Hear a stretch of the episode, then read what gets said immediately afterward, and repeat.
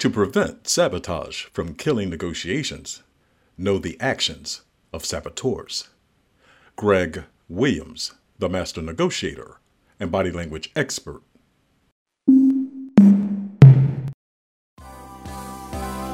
Hello, and welcome to Greg Williams, the master negotiator and body language expert's podcast.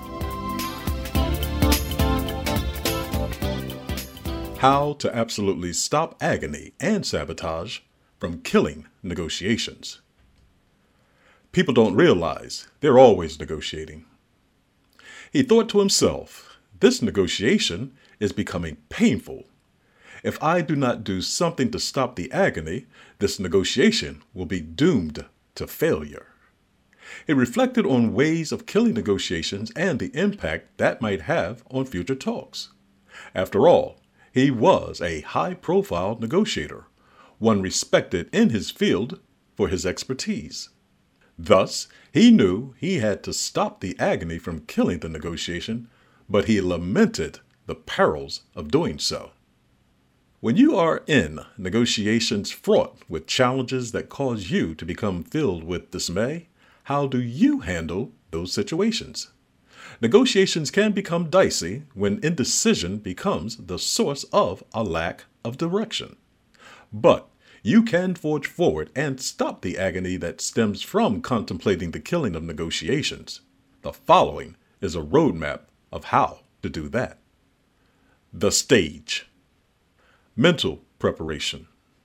People constantly play roles in life, and how a negotiator engages in negotiations determines the outcome of it. Thus, the position he casts himself in will be a guiding factor in that process. Therefore, before entering a negotiation, consider what might occur that would stop agony from killing negotiations. The more you are prepared mentally for upheavals, the better you will be at handling them. The environment. The environment in which you negotiate is as important as the strategies you use during negotiations, because depending on the environment, you will have more options from which to implement tactics. For example, suppose you are in an area under your complete control. In that case, you can employ tactics such as controlling the temperature in the room. I experienced that occurrence when I was in an environment controlled by the other negotiator. When things didn't go his way, the room became unpleasantly hot. He had someone manipulating the thermostat.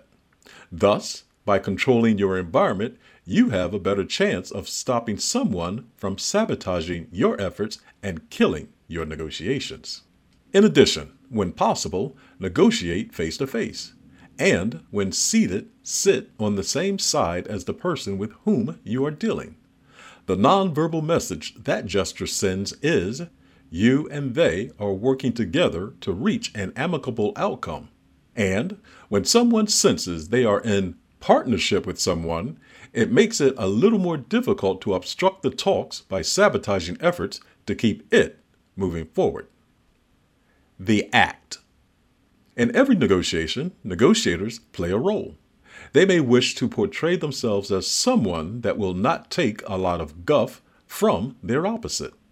They may project the image of someone that could care less about the outcome, a take it or leave it role. Or they may cast themselves in a milder demeanor.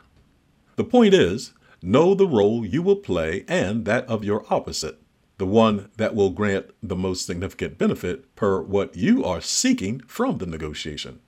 And as part of that role, consider how your persona may play into the other negotiator's attempt at sabotaging or killing the talks. Because if either your position or the other negotiator's persona is too challenging to deal with, that could be the slippery slope to killing negotiations. Your role. It would help if you considered the following to assist in the role you will project during the negotiation. Number 1, who you will be negotiating against. Number 2, what will the other negotiator do to acquire the outcome he seeks? Number 3, who else might be involved in the negotiation that might cause you to display a particular demeanor, even if they are not present. Number 4, what will you do if you cannot reach an agreement? Number 5, what the best time will be to negotiate based on when you might have the most leverage. By having that information in mind, you can determine the degree of a hard or soft approach to take while avoiding the risk of killing the negotiation. The opposition's role. Like you, your counterpart will also be playing a role that suits his needs for the negotiation. Identify the character you believe he will portray before the negotiation. Then, assess the accuracy of your assumption as the negotiation progresses.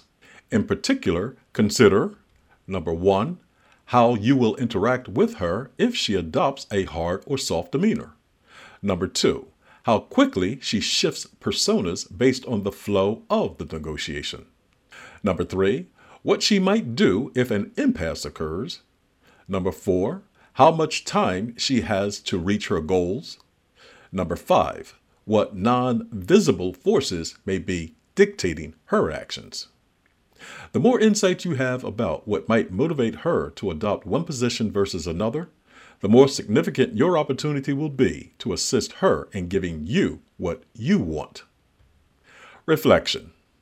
When it comes to killing negotiations, there can be many reasons for that occurrence. Some can be natural, as in when you know you must exit the talks due to a lack of progress. At other times, blunders may be the source of the negotiation's demise. But if you want to stop the agony of discomfort that leads down the path of unwarrantedly killing negotiations, heed the preceding insights. They will serve as the protector that shields you from that agony. And the harm that comes from the lack of desire for the killing negotiation efforts you miss will be your blessings, and everything will be right with the world. Remember, you're always negotiating. Thank you for listening to Greg Williams, the Master Negotiator and Body Language Experts podcast.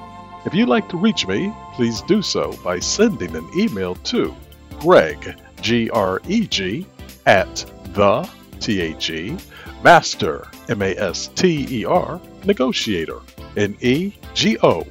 NEGOTIATOR.com. And please feel free to check out articles I've written about negotiations and reading body language at www.themasternegotiator.com. Remember, you're always negotiating. Goodbye for now. This podcast is a part of the C-Suite Radio Network. For more top business podcasts, visit c-suiteradio.com.